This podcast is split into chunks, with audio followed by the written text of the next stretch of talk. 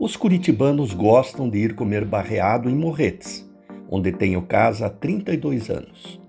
Os europeus também, deslumbrados pela Serra do Mar e sua exuberante natureza.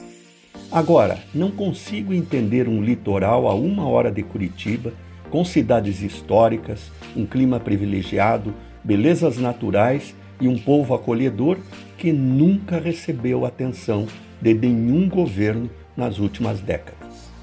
A verdade é que o nosso litoral apenas sobrevive.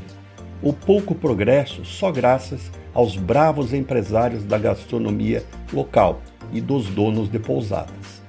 Agora, comparo essa situação com a de Balneário Camboriú, onde passei o último final de semana. O balneário era do tamanho de Morretes há 60 anos.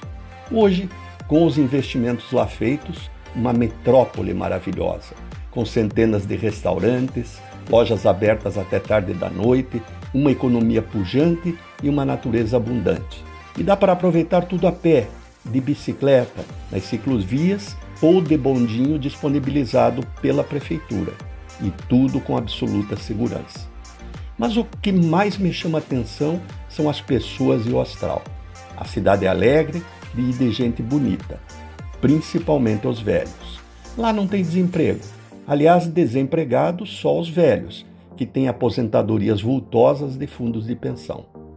Olha, amigo, lá está a prova de que poupar para a velhice dá certo e de que o governo enxergou o enorme potencial de aposentados endinheirados. Morretes, um dia, poderia ser uma opção no Paraná. Aliás, nosso litoral e suas maravilhosas baías. Renato Folador para a CBN.